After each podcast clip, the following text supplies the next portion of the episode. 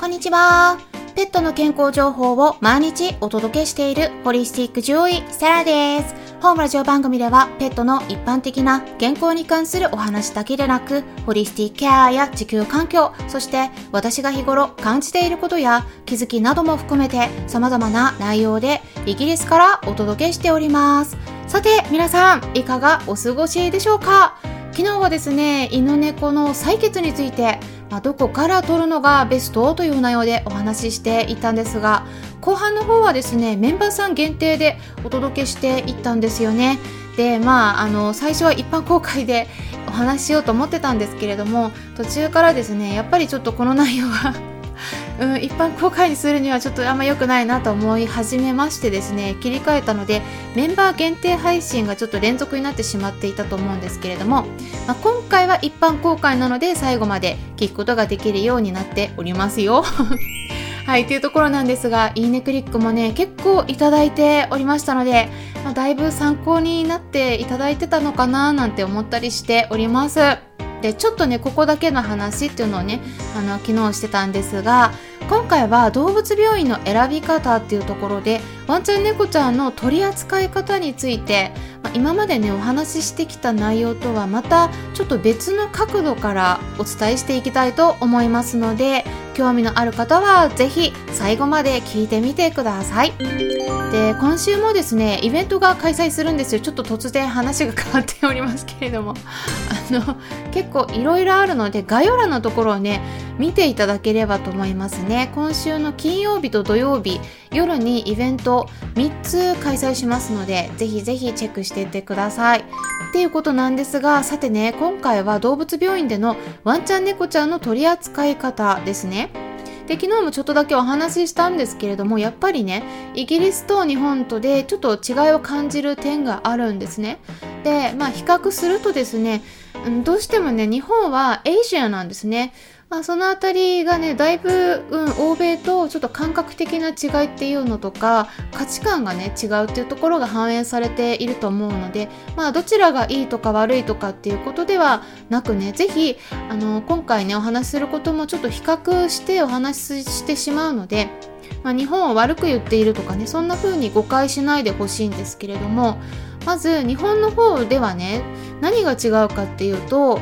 まあ、生かすことをね優先することが多いんですね、まあ、全部が全部ではないんですが、まあ、いわゆる動物さんの生存期間っていうものを伸ばそうとする。これをね、まあ、第一優先にされることが多い印象があるんですね。まあ代表的なのは安楽死ですよね。もちろん日本でも安楽死ってやりますけれども、まあ、圧倒的に欧米と比べると少ないですね、まあ、それはあどうしてもうんまあ、人間の側の方でね、えー、その命を決定するっていうことに対しての抵抗感もあると思うんですがただそこだけではなくてですね、まあ、そのイギリスよりも治療自体もですね結構日本の方が積極的に行われているっていう印象があります。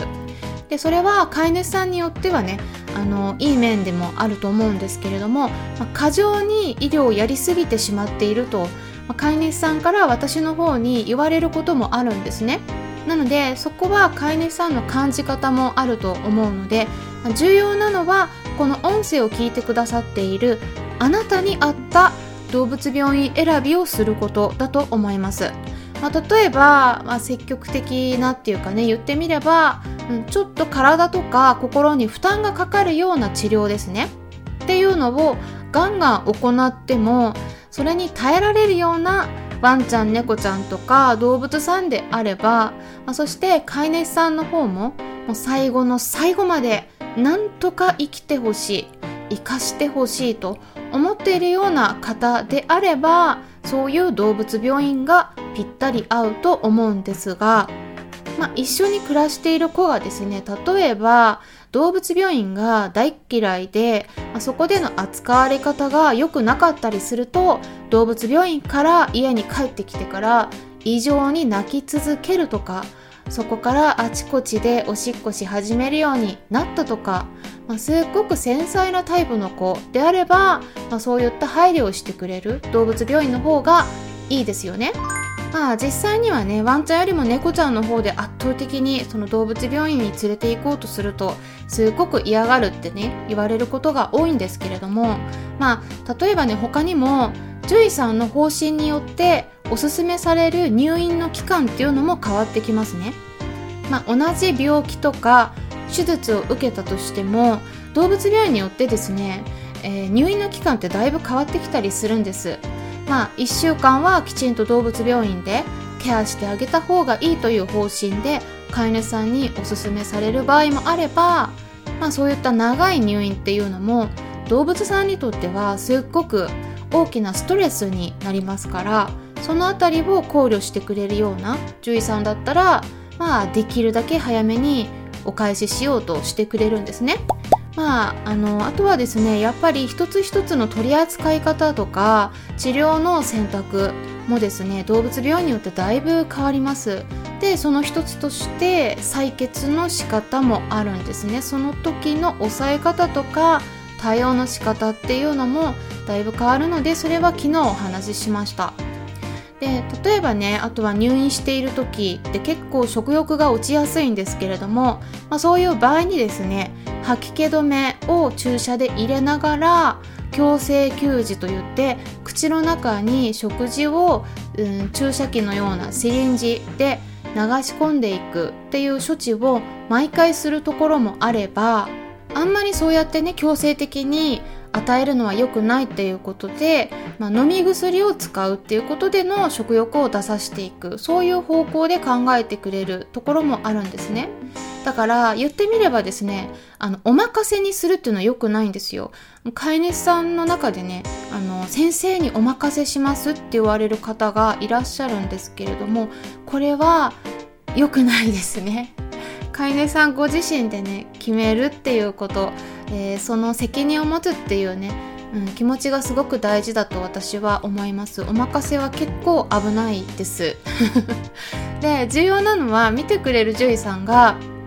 あの動物福祉の考えをきちんと持って接してくれているかどうかっていったところも選ぶ場合の大事な基準になってくるんですね。でこの辺りはまだまだうんやっぱねちょっと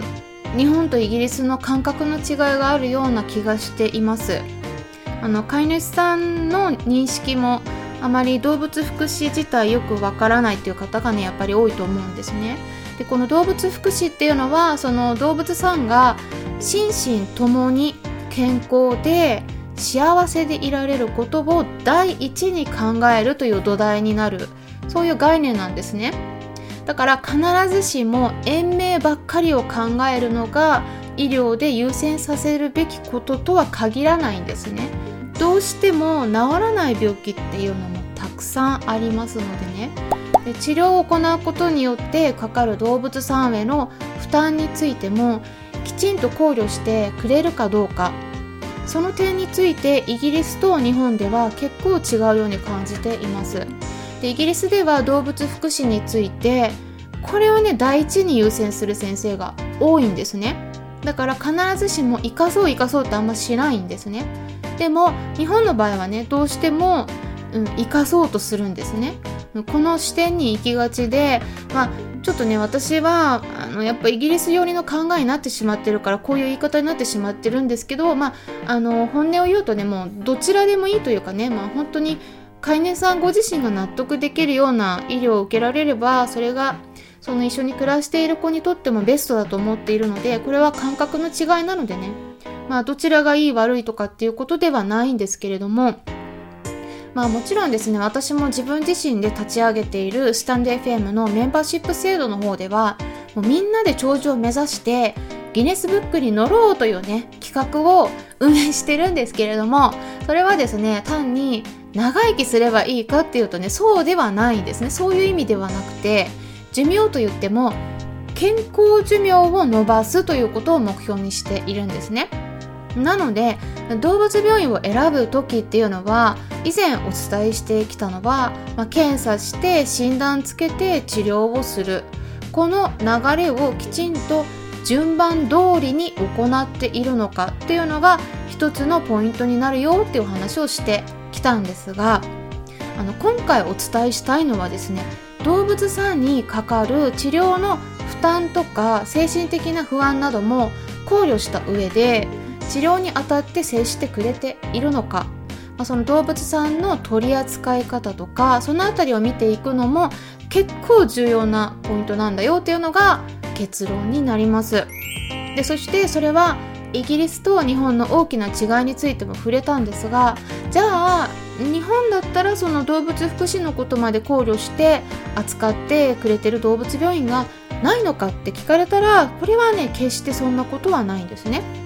ただ他の飼い主さんからお話をお伺いしているとやっぱりね感じるのが日本の場合はね動物病院のやり方にかなり差があるように感じています。なので是非ね皆さんも動物病院選びっていうのは慎重に行っていくことをおすすめします。私が今回お伝えしたのも、まあ、私の視点が入っているのででちょっとあのイギリスからの視点が入ってるので、まあ、楓さんにはねそれぞれの優先したいこととか方針っていうのもあると思うんですね。なので飼い主さんと会う動物病院を選んでいただくのがベストだと思いますなのでぜひぜひ今回の内容も参考にしてもらえたら嬉しいですこの配信では皆さんからの質問も受け付けております。質問箱のリンク先も概要欄のところに記載してありますので、え気になる方はぜひご確認ください。これからもためになる情報を発信していきますので、よろしければいいねボタンのクリックを押していただいたり、フォローしてくださると嬉しいですし、もしも周りにこういった私がお届けしている情報に興味のありそうな方がいらっしゃったら、紹介してもらえたらさらに嬉しいです。いつも私の Twitter の方をリツイートしてくださったり、Instagram の方もいいねボタンを押してくださったり、紹介してくださってる方々、本当にありがとうございます。励みになっておりますよ。それではまたお会いしましょう。ホリスティック獣医、サラでした。